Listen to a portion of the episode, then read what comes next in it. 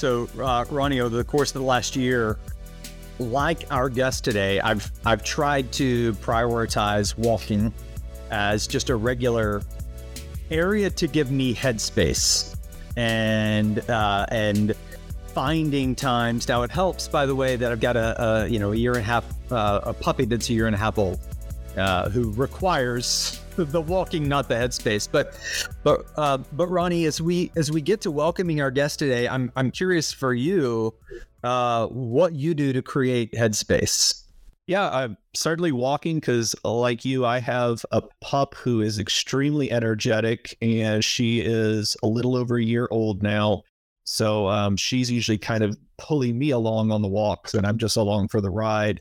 Uh, but when I'm not doing that, probably the biggest thing I do to clear headspace is go play basketball. Uh, in fact, if you had if we had re- been recording this a week ago, I would have been on video with four stitches over my eyelid because of uh, someone's fingernail who poked me in the eye. So, uh, yeah, clears clears my headspace in a couple different ways, I guess.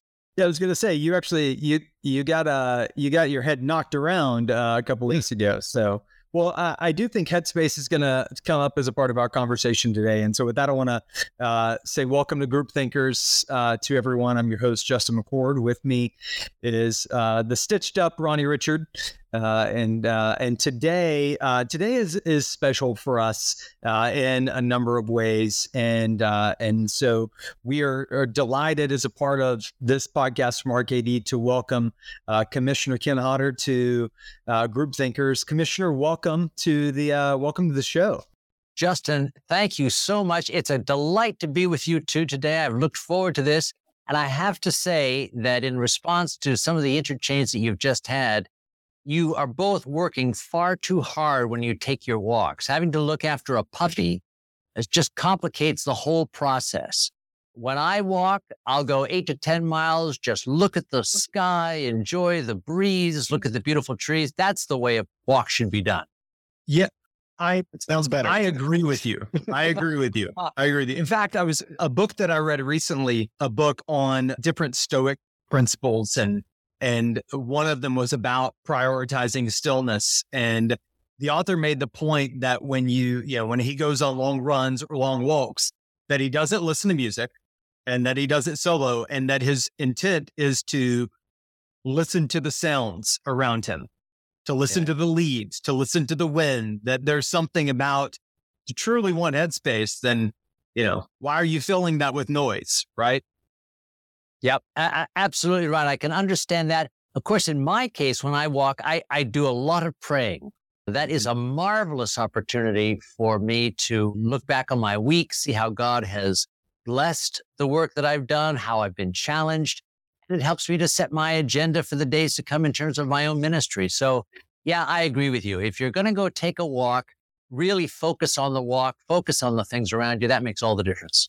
Yeah, that's that's awesome. Commissioner Hodder, we're thrilled to have you as a, a part of our program. And, and we're currently in a series of conversations on group thinkers just around the ideas of leadership. And we're trying to peel back this onion one piece at a time and, and understand uh, from di- different people's life experiences and perspectives how, how they have been formed as a leader. And so we're really excited to unpack that with you today. And just as we get our conversation going, I would love to understand from your perspective as a, a sixth generation salvationist, some of the greatest lessons that you've gleaned through your family history and your childhood travels that have helped prepare you for your role within the uh, Salvation Army today? Oh, that's a that's a terrific question. I think there are two things that come to mind. The first is in terms of this being a part of my family heritage. In the Salvation Army, we do travel a great deal. Whenever the Salvation Army calls, they'll say, Congratulations, you're on your way to X. And it can be anywhere in the world. And I think what that has done for my family over the years, and certainly in my own case, is that it has always made the location of the family home, regardless of where that might be we are not tied to any geographic location, although, of course, we all have our favorite places in the world. But whenever you're able to say, when I'm with the family, I'm home, that builds some strong bonds uh, with your parents, with your siblings, with your children. So I consider myself blessed in that regard. I guess the other thing that comes to mind is although it has been six generations, I think one thing I've learned is, is that the call to minister or the call to serve is always an individual one. It's not a legacy call. I don't serve because my parents did. I serve because God called me. So you, at the same time, are more appreciative of family, but also more conscious of the way in which you yourself have been called by God to serve his purposes. You mentioned the idea of the call and and one thing that we find to be more common than people give credit to is that working with nonprofits in general, whether or not someone is approaching it from a faith based perspective or not, is that there's almost always a calling. Many times folks don't set out on a path to this is what I'm going to do. They find themselves all of a sudden in a space to where they can reflect back on it and see it as a call. And I appreciate that that when we're working in the types of ministries that we are, that connection point to thinking about something as a calling can truly be powerful into the way that we approach the work that we do. And so I, I, I appreciate you bringing that up. One of the calls, not necessarily a calling, but one call that you received as a part of your appointments and your officership before you were appointed as chief secretary in the Kenya territory. Talk about that experience and what living abroad did and what serving internationally versus serving maybe domestically, how that has helped form your perspective on leadership? Uh, it's, it's another terrific question. My wife and I uh, came to uh, believe that God had called us to serve in the Army in 1986. So after training, we were commissioned in 1988. But it was in uh, 2005 that we got a phone call as you often do in the Salvation Army. And They said, Congratulations, Majors, you're on your way to Nairobi. Now, we happened to be living in Portland, Oregon at that time, did not expect such a call at all. But the years that we spent in Kenya, we spent eight of them there, four in Nairobi and four in a little village called Kakamega, were among the most eh, meaningful and delightful of our service. I think we learned a number of things. The first thing we learned was that wherever you are, you need to buy into that place, buy into it completely. Because if you ever go into it thinking, well, I'm just here temporarily, or I can show you how it's done, you will not succeed. You have to convince yourself and by extension, the people with whom you're working that you are totally committed to their location and to what their needs are. That's the key to success.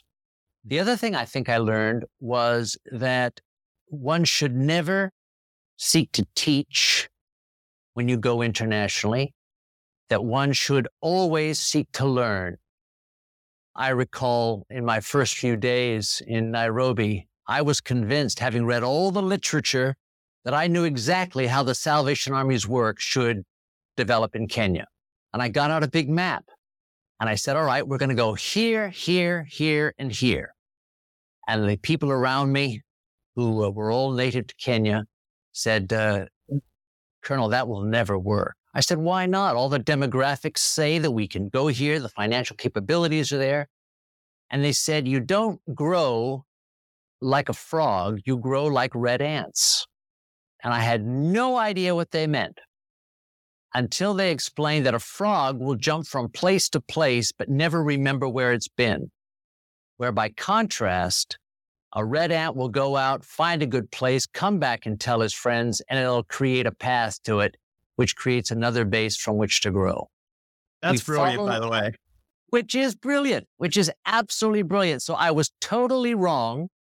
They taught me an entirely different way of doing it and it turned out to be incredibly fruitful. So when you serve outside of your own culture, be dedicated to learning. That's so well said. I've done some traveling in my time in Europe and Costa Rica and Mexico and various places outside of the US. And one of the things, uh, certainly always, I focus on learning about the culture and the people and, and, and I'm always struck by both the differences and the similarities that we all have. And, you know, you don't often hear enough about the similarities. And so I've been thinking about this in a sense, we're all just one giant community. In the role you're in as national commander in 2020, you were chosen and appointed to that. And now you're in charge of this community. And all of a sudden, all of a sudden the pandemic hits. Just can you take us through that time a little bit uh, coming into that role and the challenges that came right out of the gate with that and how you handled that? Sure, sure. Happy to do so. We arrived here in July of 2020 in the midst of what was for everyone a very difficult time, but for the people we serve, a time that was for many of them unprecedented, not since the Depression had the people that we serve who are at the bottom of the socioeconomic ladder face the kind of situation that they did. But I think the lesson that I learned most was that if God sets you on a stony path, he's going to give you strong shoes. And really, I found that in so many different ways. People uh, rose to the occasion. Uh, we did so as a nation, and certainly we did so uh, as a Salvation Army across the nation.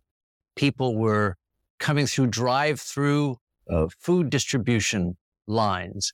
Most of them never imagined they would ever come to the Salvation Army for assistance. They thought they would just be dropping money in the kettle uh, their entire lives. And here they were getting food from the Salvation Army. So I knew that uh, we were going to be able to do it. I knew that it was going to make an impression upon people. So I was more conscious, and my fellow leaders were more conscious of the responsibility that we had to serve consistent with our history and our legacy and with the immediate need that we saw. I think the other thing that I learned was that in the midst of all the social tumult uh, of those years, of all the dislocation, of all the questions that were raised about who stands for what and uh, how should that impact the way you approach it, I think I learned that appreciation and compliments should be reduced by tenfold and criticism uh, should always be taken with a grain of salt. That one should stick to one's mission, that one should always remain true to what you believe you're called to do, and that in the end, that's what's going to see you through any sort of a situation that you face. The Salvation Army has been blessed by wonderful people working at the front line who have been subject to all sorts of questions uh, over the course of the past couple of years, but they've stayed on course and they've stayed on target, and the Lord has blessed it. Commissioner, you're uh, you're surrounded by people that are filled with purpose, and as a leader, I can imagine that that is a tremendous blessing. It might also add a different layer of tension at times because everyone is so purpose filled which can sometimes translate into emotional decisions versus rational. And, and, and yet you have, you have been appointed and called into this role to lead and are doing it very effectively and admirably from our position so that, you know, uh, as a, a, partner for the Salvation Army in, in many ways. I'm curious as, as you're in this role now as national commander, and still faithfully serving as you have for much of your your career. Who are those people that you now reflect on as mentors that have shaped you and the approach that you take in your in your position that you serve in today? Mm, that's a terrific question. As i look back on my life i guess there would be three people who have really had an impact on me. One is my father my father, who came to this country from England after World War II, England was a devastated nation, and he came here knowing that there was a better life uh, in this country. He came, he worked as a taxi driver and as he worked as an ice cream soda jerk in a, in a small diner. He worked from the ground up. So I admire him deeply for his perseverance and his courage. And he also led me to a faith in Jesus Christ. So he is, was foundational to my understanding of myself and my own faith. The second person, I suppose, would be a gentleman by the name of Peter Chong, who was my training principal after I left the practice of law and entered Salvation Army Training College. He was an officer from Korea, and he helped me to understand that the world can be divided up into compartments, but it's best viewed as a whole. That an individual is spiritual and physical and social and psychological. That if you approach individuals as total persons, you're going to have a much better opportunity to really connect with them. The third person would be an elderly Kenyan officer by the name of Ezekiel Anzeze, who taught me wonderful things about leadership. He taught me things like bottlenecks are always at the top, and that when you are criticized, you should be happy because it means that someone's ready to take over for you when you retire. Things of this, and just he had a wonderful way of expressing these fundamental principles. He told me on one occasion that when the elephants fight, it's the grass that gets trampled. That, those sorts of things stick in my mind and still inform uh, the way I try to lead today. Those are some brilliant sayings. I absolutely love that. Commissioner, as you're, as you're, so we just, you know, we kind of reflected back on some leaders and mentors who've shaped you over the years. As you're thinking forward, um, just kind of thinking what, what do you want your legacy to be? What do what do you want people to remember about you?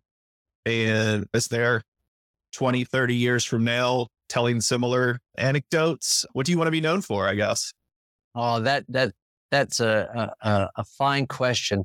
I don't want to be known for success. I don't want to be known for prominence. I would simply prefer to be remembered as someone who is faithful. The Lord uh, never speaks of success. The Lord only speaks of serving faithfully. And if that's what people remember of me, if that's what my family remembers of me, that will be great so far as I'm concerned. Commissioner Hodder, I really think Ronnie and I would want to continue this conversation for the rest of the day and, and mainly because we keep jotting down things that you're saying as idioms and phrases and little soundtracks that that we want to carry with us that you are filling our cup up as a part of this conversation. And we're so thankful for your time as a part of this. Well, listen, it's a great pleasure to talk with the two of you today. The Salvation Army is so grateful, not only to the two of you for the Groupthink podcast, but certainly to RKD. You help us to convey what the Army is to the public, and the public responds to that. I believe that the Lord is blessing it. So I do want to thank you from the bottom of my heart for everything you do to help us. That is too kind. And we are very appreciative on behalf of RKD and Summit Marketing and the entire RKD family. Commissioner, we, we don't talk about this a lot, but we see it as our high calling to take up the high calling of those that we serve. And so that includes the Army. And so, so our opportunity to do that through our work brings great purpose and meaning to us. So please know that and how much we enjoy the partnership and how much Ronnie and I have enjoyed spending time with you today. I've enjoyed it enormously. I owe you lunch. Please come by national headquarters whenever you wish. And uh, we serve a great meal. Love to have you. We uh, we would look forward to that. We'll make that happen. Great. So, Thanks so much, guys. Thank you. And and if to our listening audience, if you want to check out additional episodes of the podcast, you can do so on RKD's website as well as through our social media platforms. You can listen to it, you can watch it. Be sure to check out other episodes. So look at rkdgroup.com to see a full list of those. And uh, and with that, we'll uh, we'll close up shop on this episode. Again, our appreciation and thank you to Commissioner Kenneth Hodder, National Commander of the Salvation Army, We look forward to seeing you all down the road. See you next time. Thanks, guys. Group Thinkers is a production of RKD Group. For more information, visit rkdgroup.com slash podcast.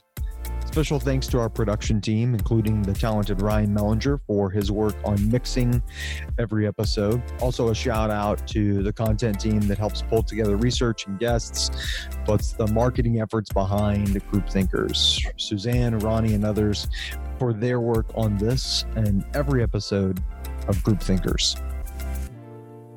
Hey, thanks for tuning into this episode. We'll see you next time. See you down the road.